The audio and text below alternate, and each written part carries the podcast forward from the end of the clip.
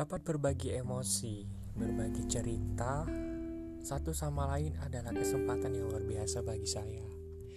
Hingga akhirnya dia bercerita bahwa moto hidupnya adalah berusaha untuk tidak menjadi orang sukses, tetapi berusaha untuk menjadi orang yang bermanfaat.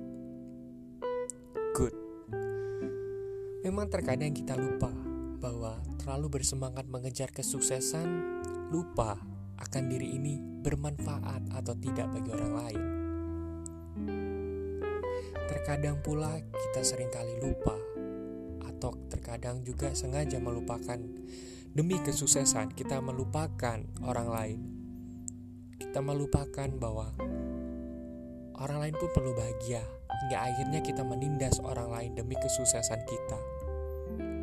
Itu yang menjadi hal yang harus kita waspadai. Masih ingat betul sebuah kalimat bahwa sebaik-baiknya manusia adalah yang bermanfaat.